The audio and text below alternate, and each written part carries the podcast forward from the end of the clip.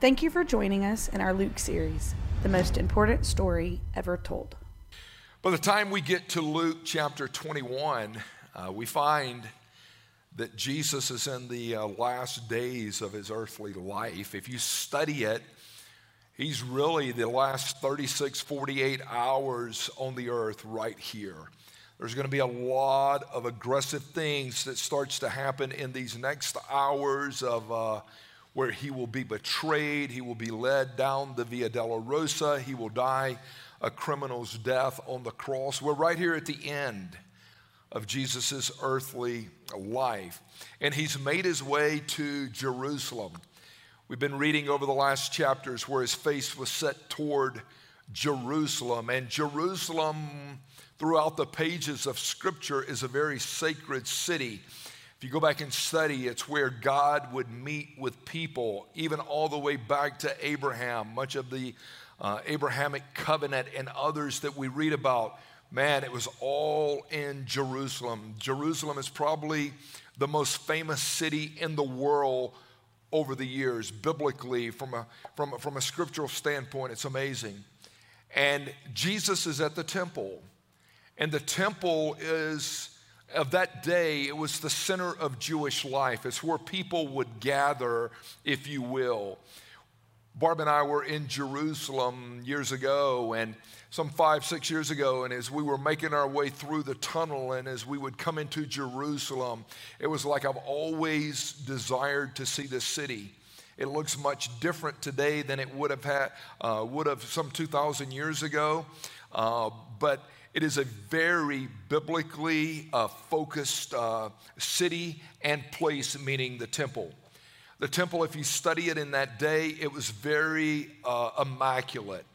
Many believe that it was the most breathtaking place on the planet. It was this immaculate place that set up on top of a hill, and it was clothed with these radiant white stones. Many uh, rabbis and others would say it looked like uh, snow capped peaks at a distance. Oh, look at the temple. It was covered and it was laced with gold. It was a very ornate place. And ancient rabbis and others would say, You've never seen anything until you've seen the temple. Hold that as a backdrop. Now, let me make a couple of observations, even as I start to dive into this. Man loves to showcase the external, God cares about the internal.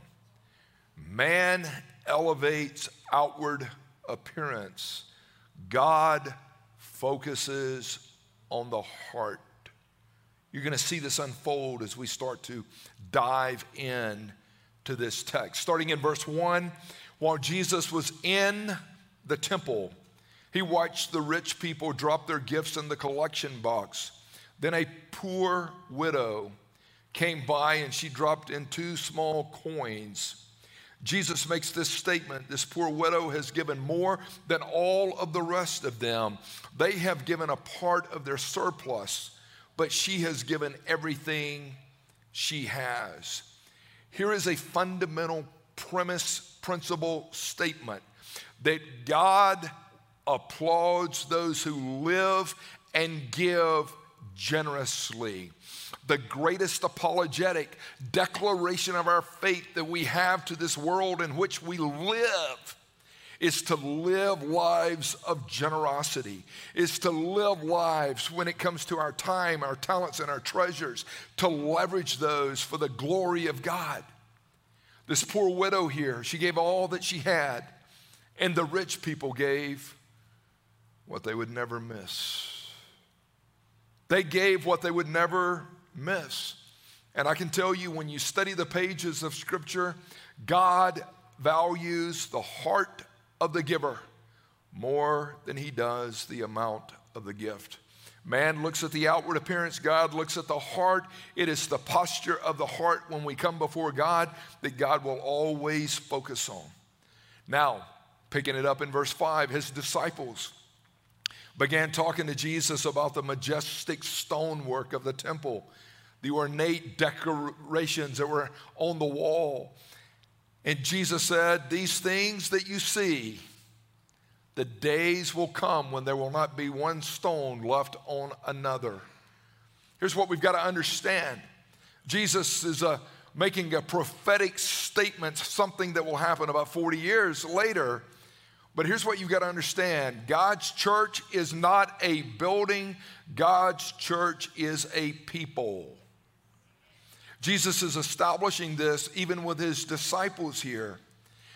Those that profess and confess that Jesus Christ is Lord belong to the church. Remember Peter's declaration, right? Who do you say that I am? And Peter said, You're the Christ, you're the Son of the living God. And Jesus said, Upon this rock I will build my church. The word church there in the Greek is the word ecclesia. But what does it mean to say that we're a part of the church? It means that my profession and confession and possession of my soul is all anchored in Christ and Him alone. The church is not a building. The church is not a building. Under the Old Testament system, they worshiped in places. The new covenant system is not about a place, it's about a person. And that is what Jesus is driving home with these disciples.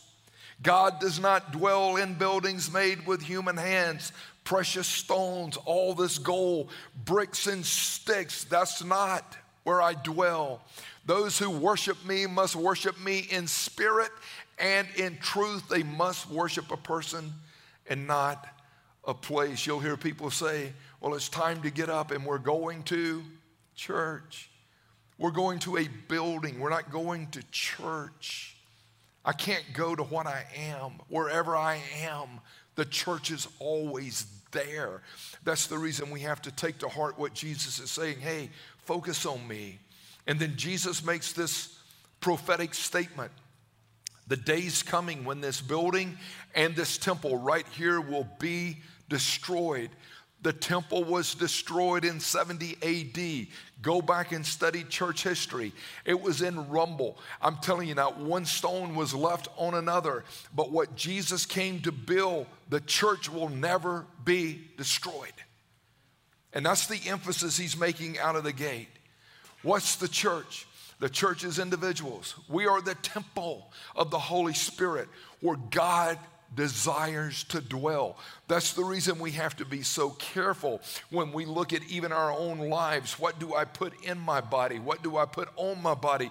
What do I put around my body? Why does that matter? Because I am the temple of the Holy Spirit. This is where God dwells now. And God wants to dwell inside of you. He wants to fill you. He wants to control you. But we have to make sure, hey, let me, let me get the place where God lives. I want to be clean. I want to be sanctified. I want to be pure. Let me say it again. The new covenant is a person centered worship. The old covenant was a place centered worship. So when you start to study scripture, understand that. The disciples then looked at him and said, So uh, the temple is going to be destroyed and all this stuff is going to happen. Uh, when will these things be? What will be the sign when all these things uh, that are going to take place? So listen to where Jesus goes in this conversation. Verses 8 through 11, he basically says, Joseph, do not be misled and do not panic. Don't be misled and don't panic. There's going to be many false teachers that come on the scene. Eusebius, who was a fourth century historian, when he wrote, I'm talking some 300 years after Christ, he wrote and said that there was 20 years after the resurrection of Christ, already many that claimed to be Messiah. False prophets are nothing new. False teachers are nothing new. They've been around forever.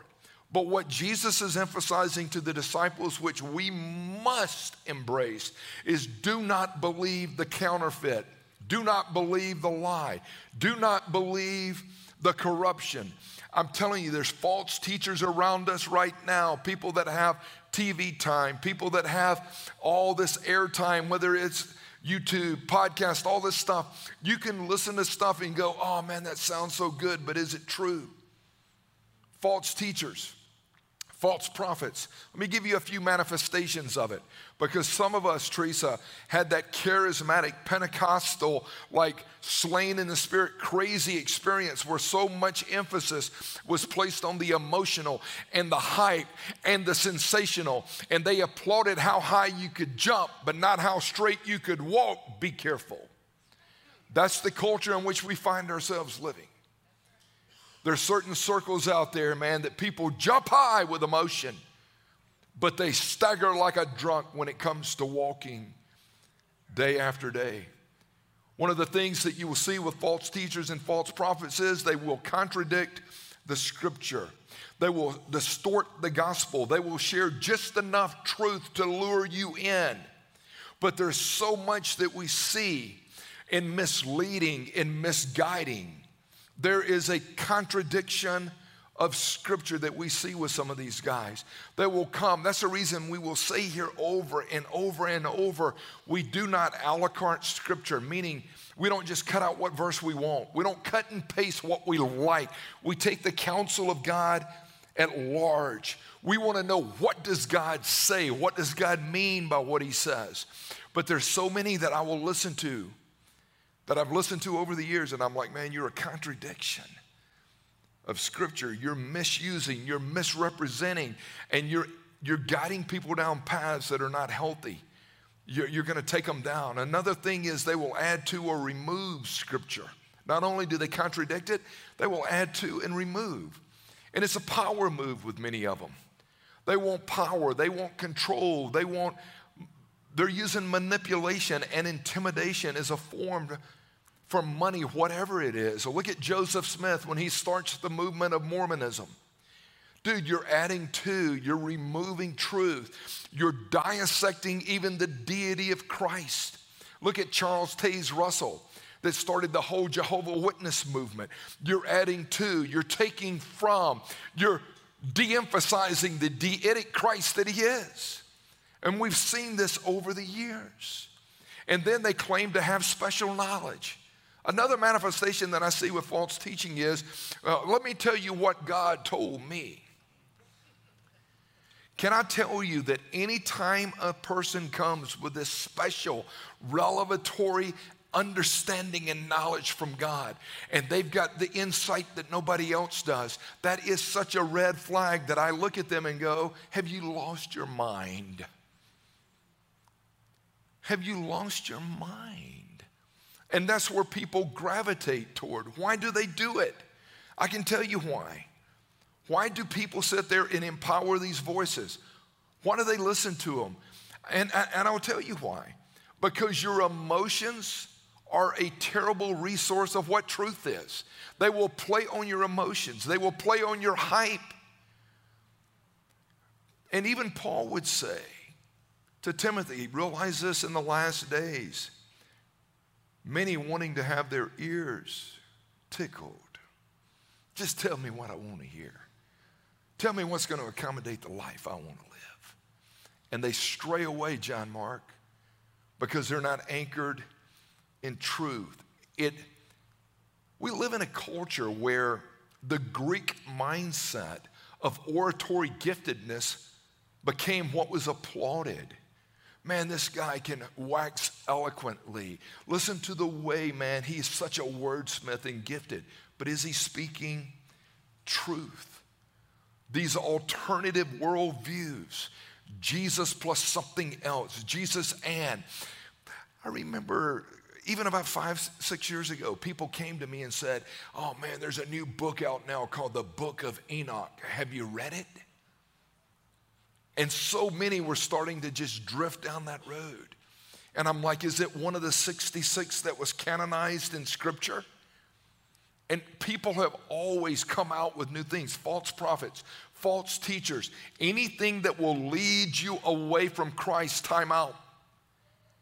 One of the verses I memorized, and I've shared this with you early on in my Christian journey, was 2 Corinthians 11 3.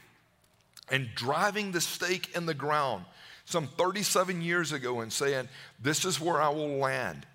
Paul writes to the believers in Corinth that they, believe me, that was a chaotic church. And they were coming with all this kind of crazy teaching.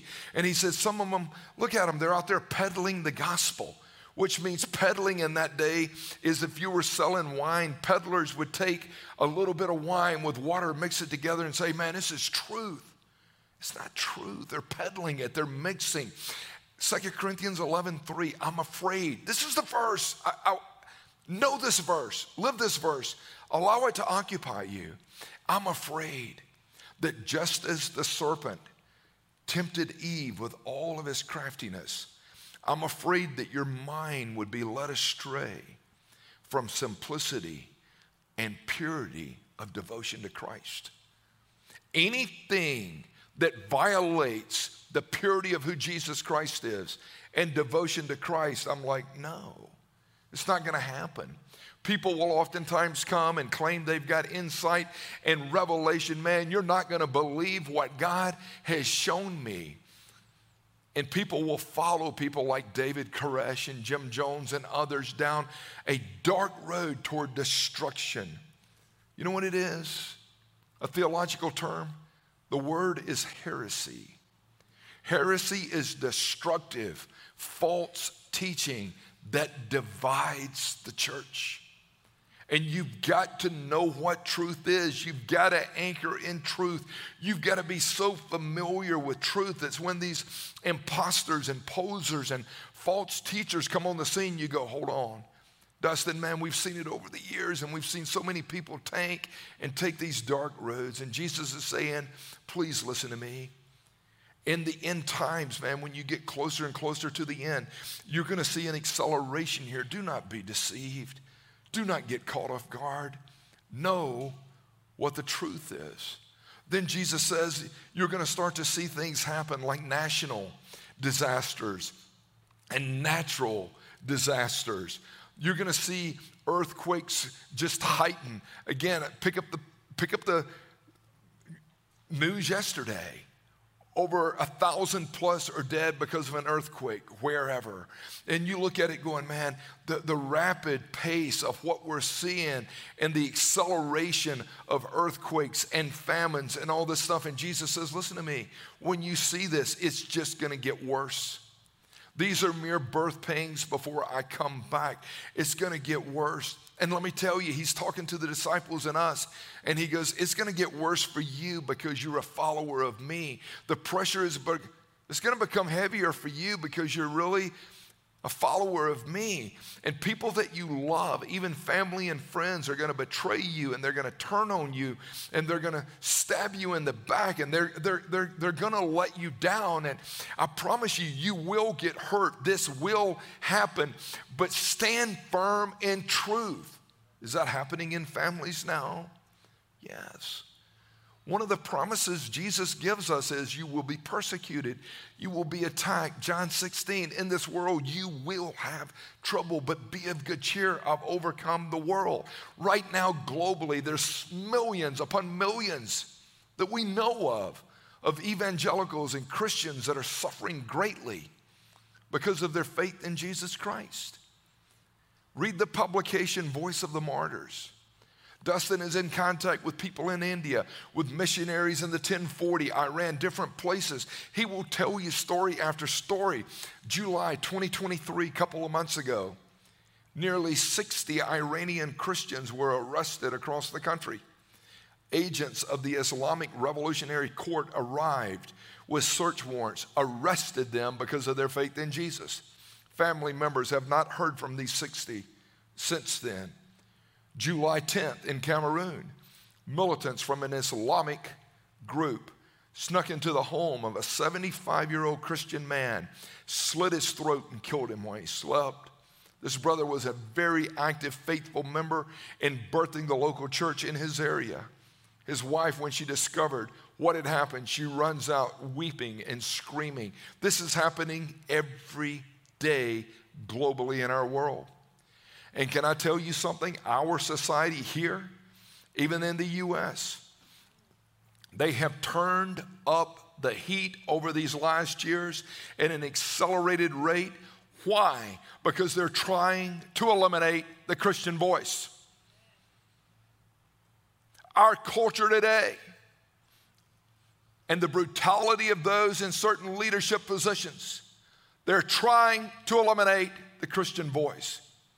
We go back to those early months, even of 2020 and 2021, with no scientific evidence whatsoever or reason. They come in and mandate that churches must be closed down. And at the same time, casinos and strip clubs being left open. Why?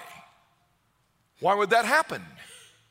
Because as a culture in this postmodern world in which we find, find ourselves living, there is a major push toward the elimination of truth to silence the Christian voice. Under the Obama administration, Christian non for profits were targeted. The Department of Health and Human Services prosecuted the Christian charity Little Sisters of the Poor. Why? They were these nuns, faith based organization.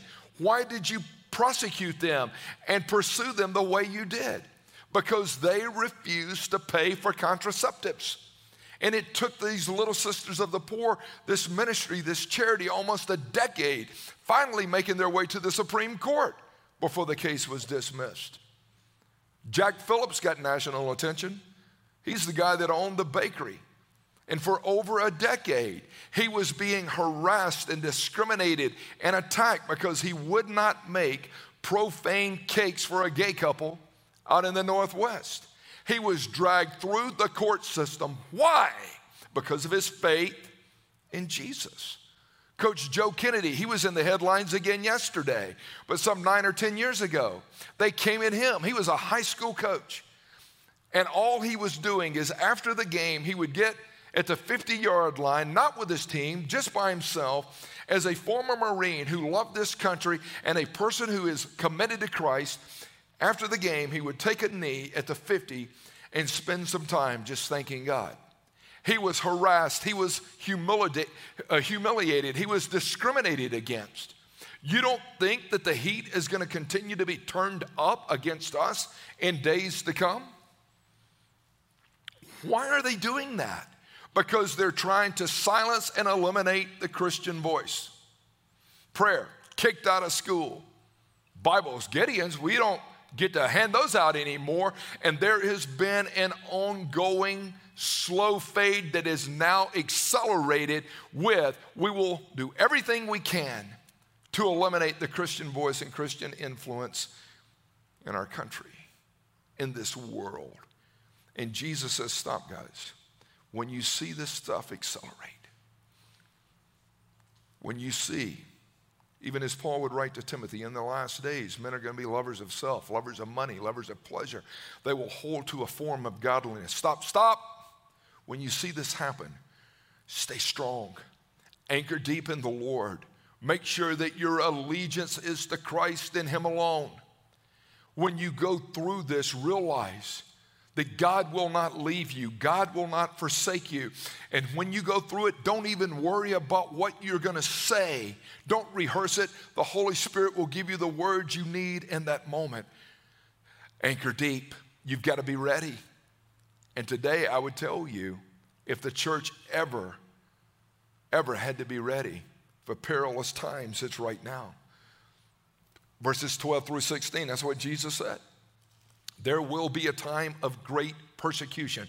You're going to be dragged into synagogues, you're going to be dragged into prisons. You're going to stand, Terry, before kings, before governors. Why? Because you are my followers. But when you go through this, this is what he said, Teresa.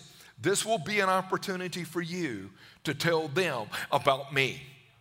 When you go through the ringer, it is an absolute platform for you to declare where your allegiance and your affection is. You go, that's crazy. That's not. God has given us set up opportunities to say, you know what? That rejection and persecution and discrimination, that slander and that attack, you know what that is right there? That is a platform for you to tell them where your hope is found. Don't try to dismiss it. We live in a culture where people try to run from adversity. Adversity is the fertilizer that God uses to bring about deeper maturation in our faith. Look at it adversity, suffering, pain. What are you going to do with it? I'm going to lean into it. Jesus is saying, guys, in these last days, be strong, be courageous, do not fear, for the Lord your God is with you. I'll spin it this way. Some of us in this room, we're suffering right now from different illnesses and different sicknesses. We've gone through the ringer at times, Richard, man, just with health issues. And, and I believe with all my heart that God is saying, hey, hey, don't waste that opportunity.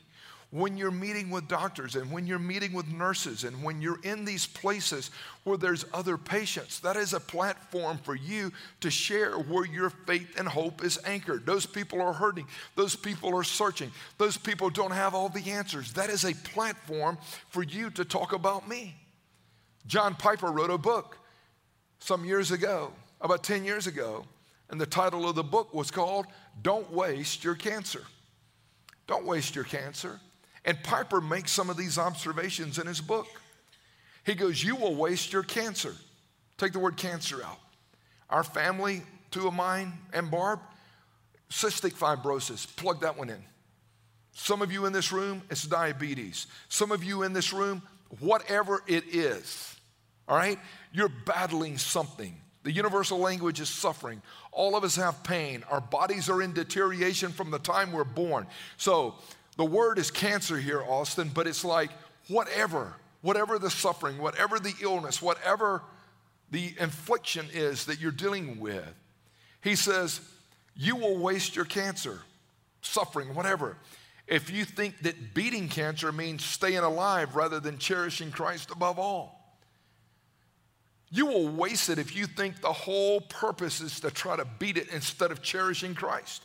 Why would he say that? I'll get to it.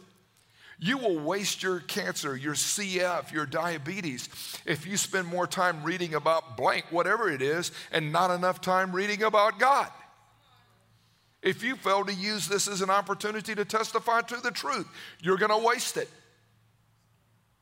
You've heard me say it. I met with a, my buddy Thomas the other day, and I said, But here's the fundamental problem with most, most people that even claim the name of Christ.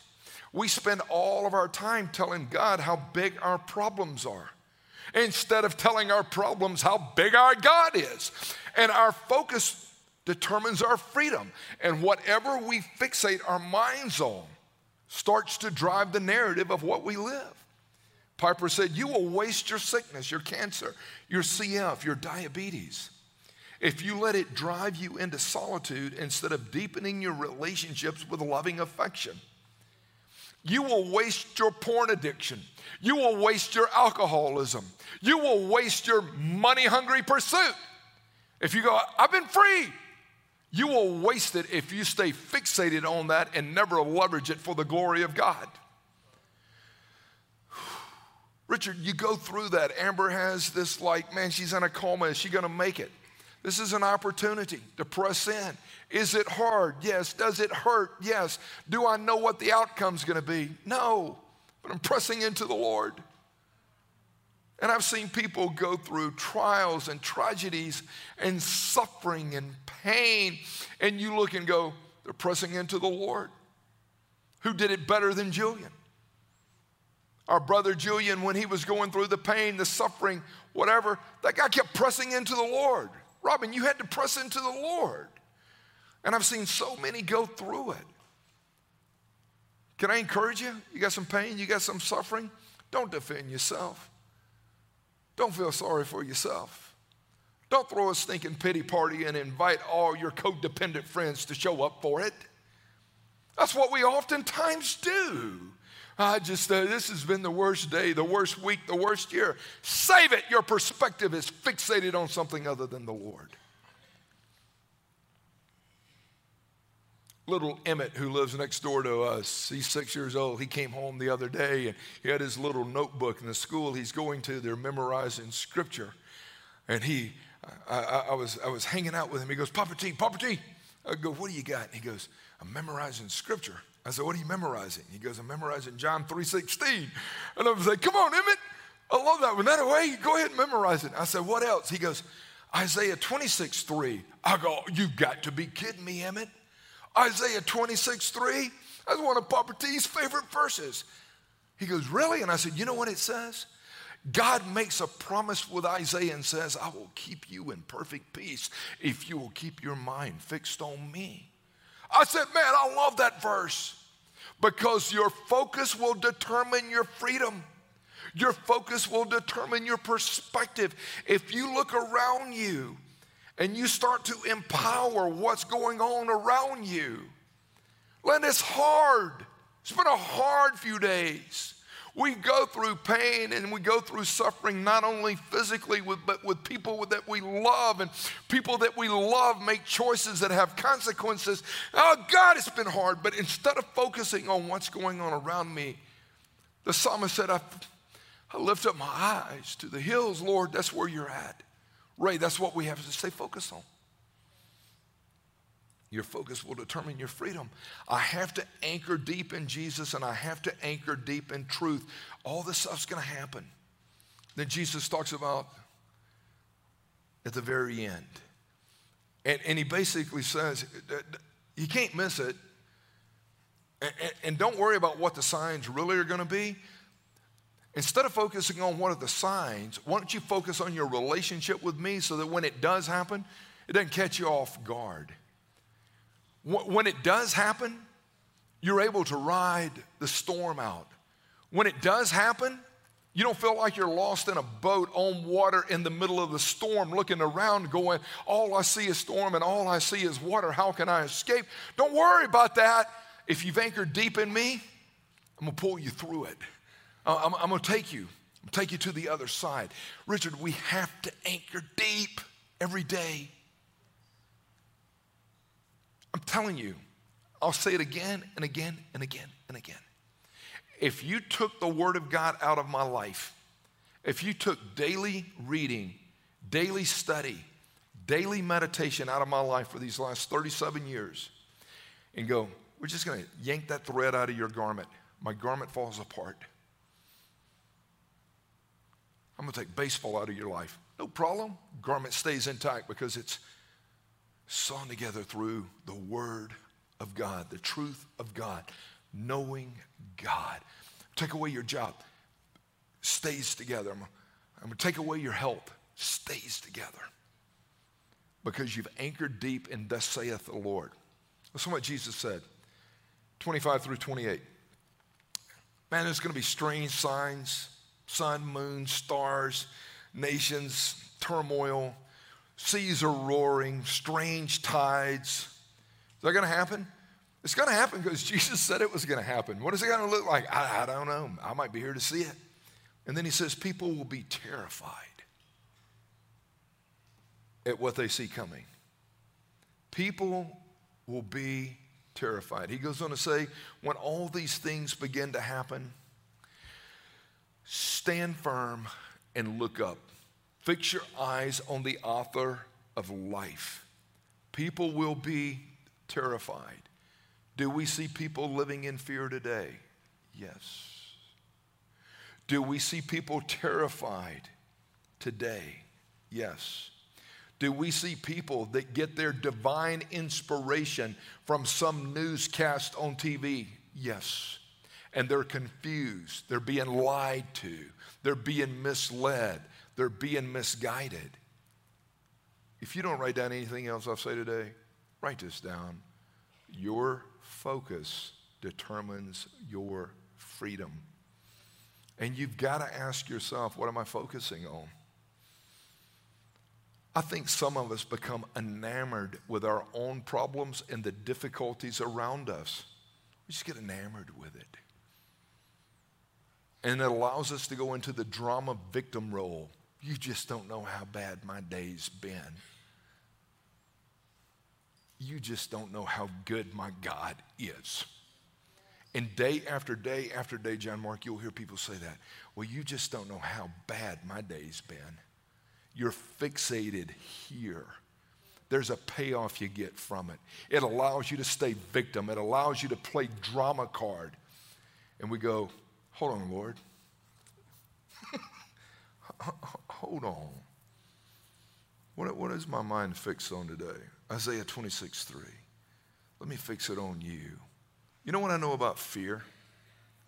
At whatever level it is, fear prevents you from engaging with the Lord. You can't engage with the Lord and empower fear at the same time. Fear is a faith killer, a hope killer, a belief killer. Fear is a liar. It is. Fear will always point you to some lie. That's why, even when Paul says, hey, listen to me, learn to take every thought captive to the obedience of Christ. We're destroying every speculation and lofty idea that is raised up against the knowledge of Christ. When you confess and deal with fear and the lies, guess what? It allows you to start to move into a place where you can engage with the Lord, and then the joy of the Lord can become central in your life. Let me wrap it up. We'll close you with this. Jesus basically says, Stop. Whatever's going on, as tough as it's been, your focus is going to determine, determine your freedom. Where's your mind fixated? And then he's basically saying in closing, just understand heaven's worth it. Heaven is worth it. Verses 34 and 36 watch out, don't let your hearts be dulled by carousing and drunkenness. When you see all this stuff start to go down, when you see the erosion of culture, don't allow yourself to drift down the trail of hedonistic pleasure and just living a life of carousing. Don't allow yourself to get to a place where you go over and you sedate and medicate with alcohol or whatever. Don't allow your hearts to become dulled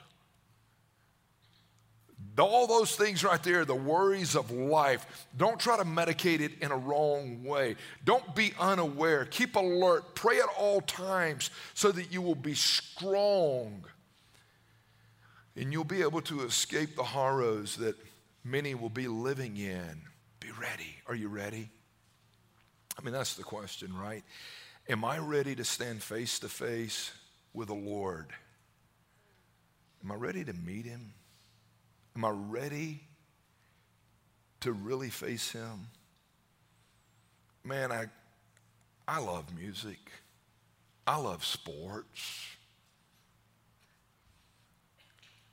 I was reading it the other day. I listened to Jimmy for years. A pirate looks at 40. Come Monday, it'll be all right changes in latitudes and attitudes, cheeseburger in paradise, Margaritaville. I know all those songs. Hey, did you hear that Buffett died? Did you hear that Buffett died? And I was like, no, but did he ever live? Man, I, I, I really appreciated his music, but did he ever live? I don't know. He entertained millions, but did he ever encounter the one? I sat there the other day, even after going for a walk, I'm like, you know what? I'm listening to my Buffett playlist today. And I did. Pirate Looks at 40 is one of my all time favorite Buffett songs. But as I was walking and listening, I was like, I wonder if anybody ever pointed him toward the one. I wonder if he ever embraced the one. Because you can entertain the masses and be lost. And I was like, man, he's in eternity right now. Was he ready?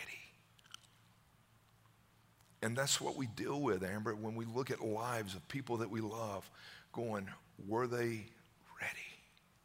And Jesus is saying, get ready. You can't escape it. Be prepared, Greg. Anchor deep. and the gospel anchored deep in Christ, anchored deep in hope. Come on, stay with it, stand firm, go live it out.